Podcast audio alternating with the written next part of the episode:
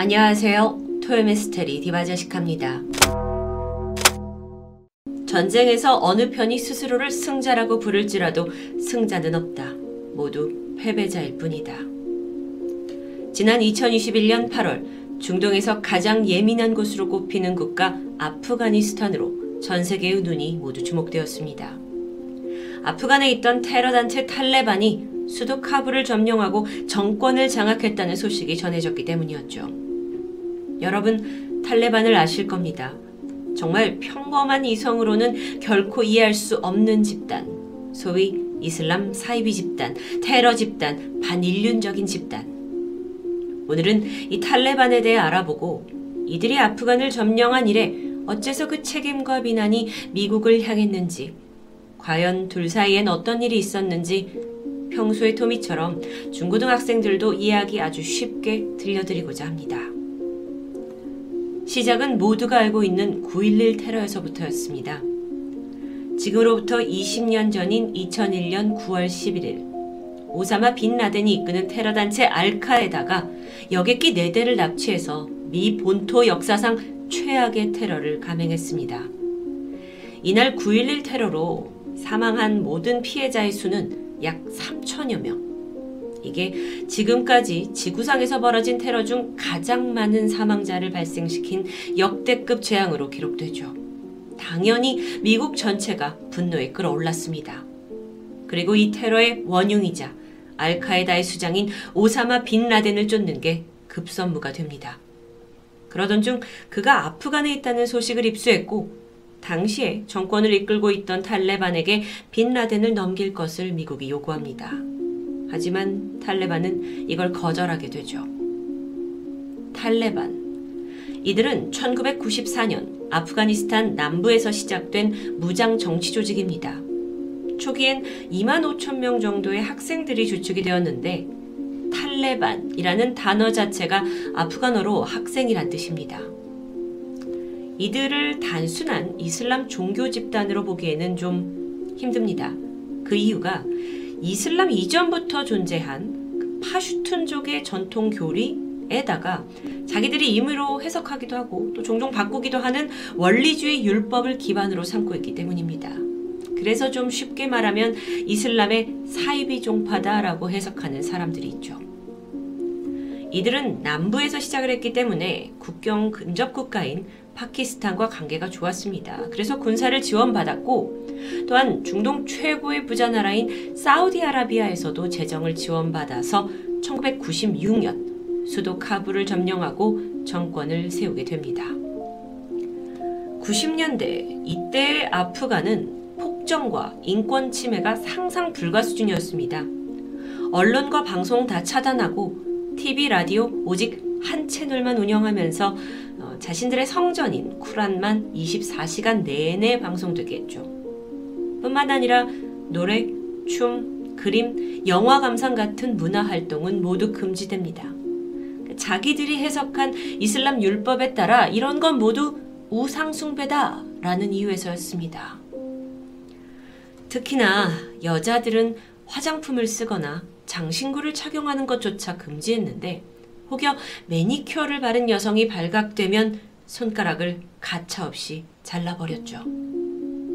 게다가 서구식으로 만든 학교, 도서관, 박물관도 모조리 폐쇄하고 중요한 문화재마저 타종교 우상숭배라며 파괴했습니다.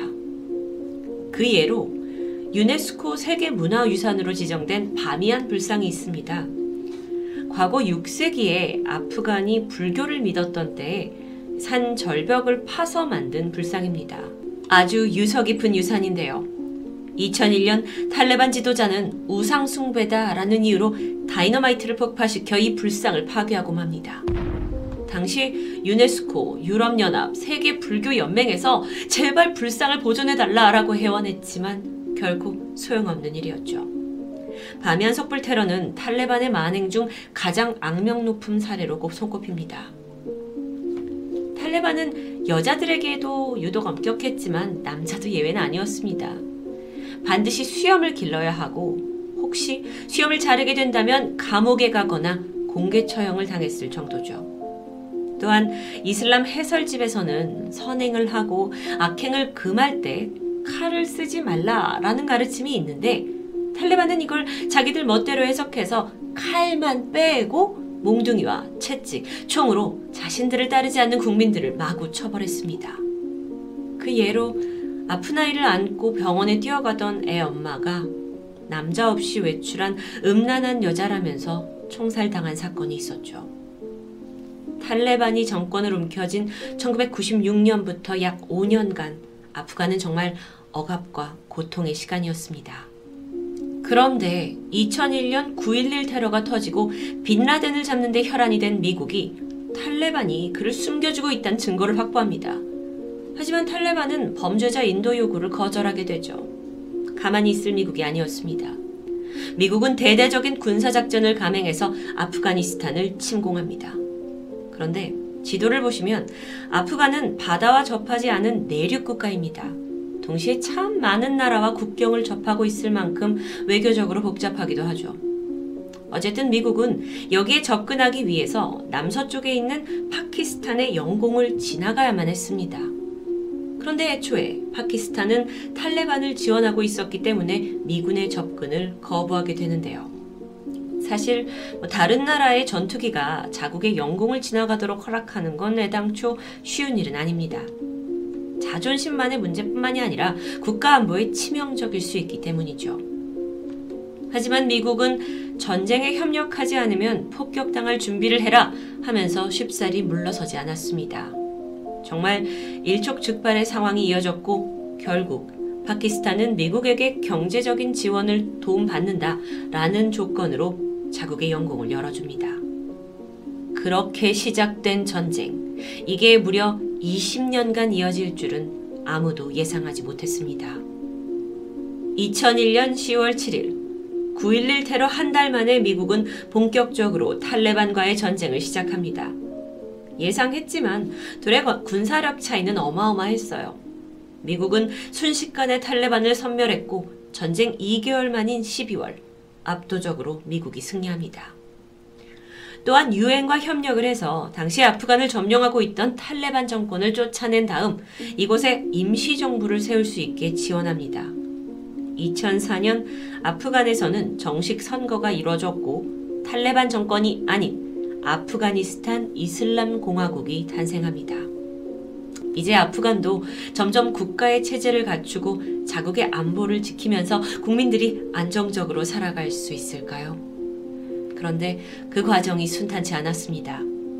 일단 국가를 세우는 과정에서 미국의 역할이 굉장히 중요해 보이는데 이 시기쯤 미국 정부원들 사이에서 이라크에 지금 핵무기, 생화학 무기 같은 살상 무기를 개발한다 라는 소문이 돌기 시작한 겁니다.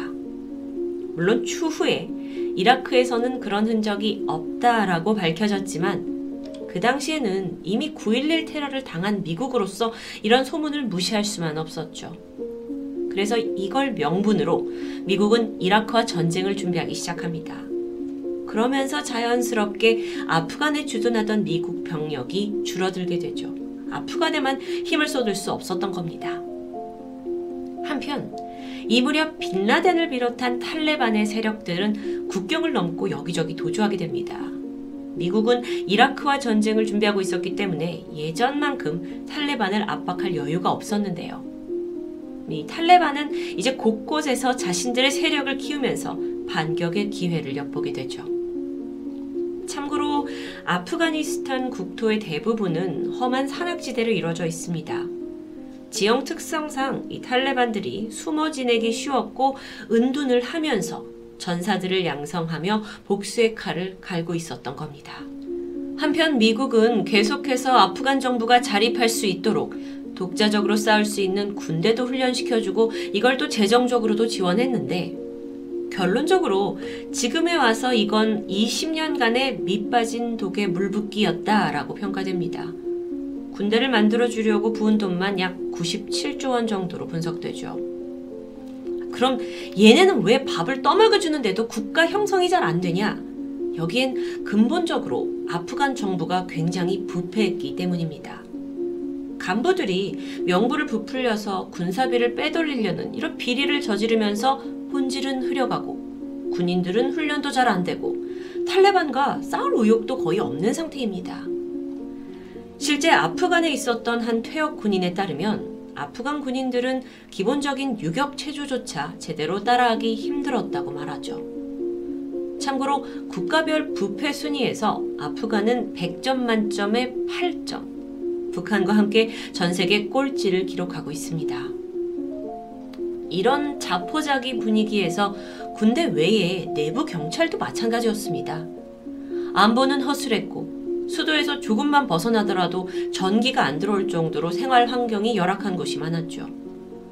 이런 상황 속에서 국가를 재건해야겠다라는 애국심 또는 민주주의에 대한 열망은 사실상 형성되기 어려웠다, 힘들었다라고 분석됩니다.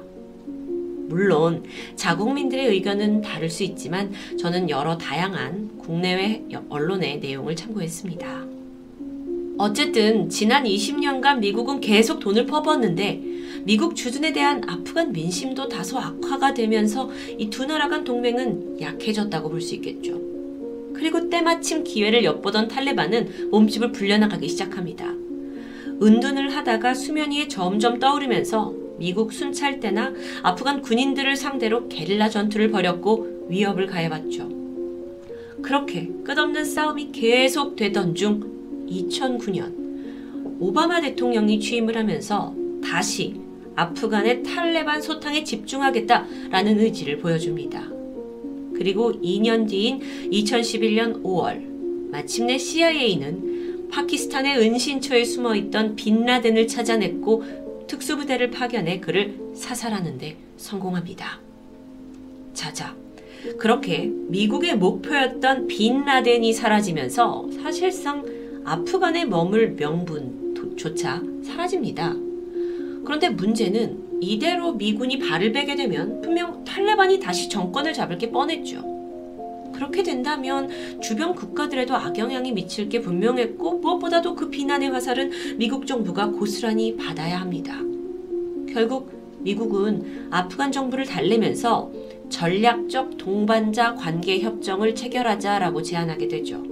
무슨 뜻이냐면 미국이 상당 기간 아프간의 군사력과 경찰력 다 지원해 준다. 그러면서 탈레반 폭도들로부터 지켜주겠다라는 약속이었습니다. 하지만 이 협정은 임시 방편이었고 결국 3년 후인 2014년 오바마 대통령은 아프간에 있는 미국 병력을 소수만 남기고 모두 철수하겠다고 공표하게 되는데요. 사실 미국인들의 굉장히 막대한 세금으로 남의 국가를 지키고 있으니 뭐 내부에서는 그만하자는 의견도 매우 강했고요. 외교적으로나 경제적인 면에서도 이득이 없다라고 판단된 겁니다. 참고로 아프간 전쟁으로 미국이 쓴 총 비용은 물론 그 범위에 따라 다르게 책정되지만 2천조에 달한다고 합니다. 어마무시하죠. 그렇게 미국의 철수가 결정되자 복수의 칼을 갈던 탈레반의 기세는 등등해졌습니다. 지난 2015년에는 카불에 있는 국회의사당까지 공격하기도 했는데요. 이렇게 정권을 뺏길 위기 속에서 아프간 정부가 정신을 차렸어야 됐는데 이들은 부패와 혼란 속에 그저 앞날이 막막했습니다. 여기에 더해 미국은 탈레반과 IS 테러 조직 위험을 이유로 철수 계획을 연기합니다. 뭐 미국도 지금 이러지도 저러지도 못하는 상황이었죠. 그렇게 시간이 지나 2018년, 2019년 아프간은 이미 상당 지역에서 탈레반이 공개적으로 활동하면서 숨통을 조이기 시작합니다. 어둠이 다시 드리워지고 있는 거죠. 2020년 2월 미국은 탈레반과의 전쟁을 끝내기 위해 공식적으로 회담을 시작했습니다. 카타르 도하에서 만난 이들은 어렵게 평화협정에 서명합니다. 이 내용을 간단하게 요약하면 탈레반은 아프간에서 미국을 공격하지 않는 대신에 미국은 아프간에서 병력을 완전히 철수한다는 내용이었죠. 사실 여기에서 아프간 자체 정부에 대한 이야기는 거의 뒷전이었습니다. 이 협약 이후 상황은 예견된 대로 흘러갑니다. 2021년 5월 아프가니스탄에 남아있던 마지막 미군이 철수를 시작하자 탈레반이 거침없이 도시를 점령합니다. 아프간 정부는 속수무책으로 무너졌어요.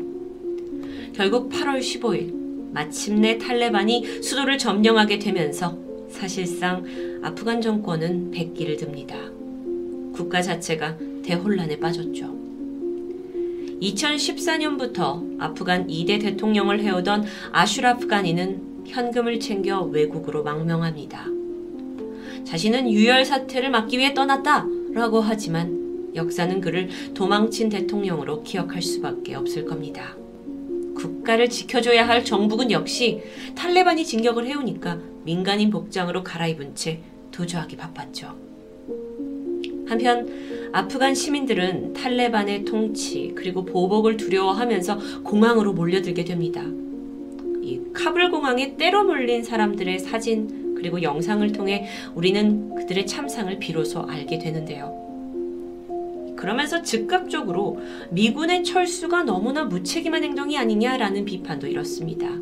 하지만 미국으로선 아프간 군인조차 스스로 싸우지 않는 전쟁을 우리 미국이 대신할 수 없다라는 결정을 고소하게 됩니다. 그렇게 2021년 8월 30일 미군을 태운 마지막 비행기가 아프간을 떠나게 되면서 미국과 탈레반의 전쟁은 20년 만에 공식적으로 막을 내립니다. 20여 년 만에 정권을 장악한 탈레반은 우린 이제 예전과 다른 집단이다 라면서 보복과 살상은 없을 거다 라고 단언했죠. 하지만 그 말이 무색하게도 이미 곳곳에서는 탈레반에 의한 민간인 폭행, 살해 사고가 보고되고 있습니다. 심지어는 뉴스를 보도하는 앵커 뒤에 소총을 든 탈레반 조직원들이 서 있는 이런 장면이 포착되기도 했는데요. 탈레반의 여성 정책에 대해서도 짚고 넘어가야 합니다. 여성을 정말 그야말로 가축처럼 다루는 걸로 악명이 높은 단체입니다. 지금 사진에 보시는 이 아프간 여성들은 머리만 가린 채 선글라스도 끼고 개성을 표출하는 각각 다양한 옷을 입고 있는데요. 이런 모습은 곧 사라질 예정입니다. 과거 탈레반이 아프간 정권을 잡았을 때 여성들은 외출할 때 전신은 물론 얼굴까지 싹 다 가리는 부르카를 착용해야 했습니다. 게다가 구두굽에 이 또각또각거리는 소리가 남자를 흥분시킨다라는 이유로 하이힐 착용을 금지당했죠. 여자아이들은 8살 이후에 어떤 교육도 받지 못했고 만약 공부를 하다가 발각될 경우 사형에 처해질 정도였습니다. 탈레반이 철수를 한 후 아프간 여성들에게도 어느 정도 기회와 자유가 주어지는 듯 했지만 이들이 다시 정권을 잡은 이상 상황은 다시 역행될 것으로 보입니다. 사진 속에 보시는 시위를 하는 아프간 여성들은 사실상 목숨을 내놓았다고 표현될 만큼 극한 위험 속에 있습니다. 현재 아프간에서는 여성의 목소리가 방송에 나와선 안 되고 거리 곳곳에 있던 여성 모델들의 사진은 검은 스프레이로 칠해져 있습니다. 한 마을에서는 부르카를 입지 않고 외출한 여성이 거리에서 총살을 당하는 참변이 벌어지기도 했습니다. 지금까지 악명 높은 무장 이슬람 단체 탈레반 그리고 아프간의 상황을 이야기해 보았는데 전 세계 전문가들은 다들 입을 모아서 여기가 이제 더 큰 혼란에 빠질 거라고 우려했죠. 아프간 사람들, 그들에게 빼앗긴 인간의 기본적인 자유와 평등. 과연 이 나라에는 앞으로 어떤 미래가 기다리고 있을까요? 이야기를 하는 내내 암울하고 씁쓸한 기분을 떨쳐낼 수 없었습니다. 토요미스테리 디바제식합니다.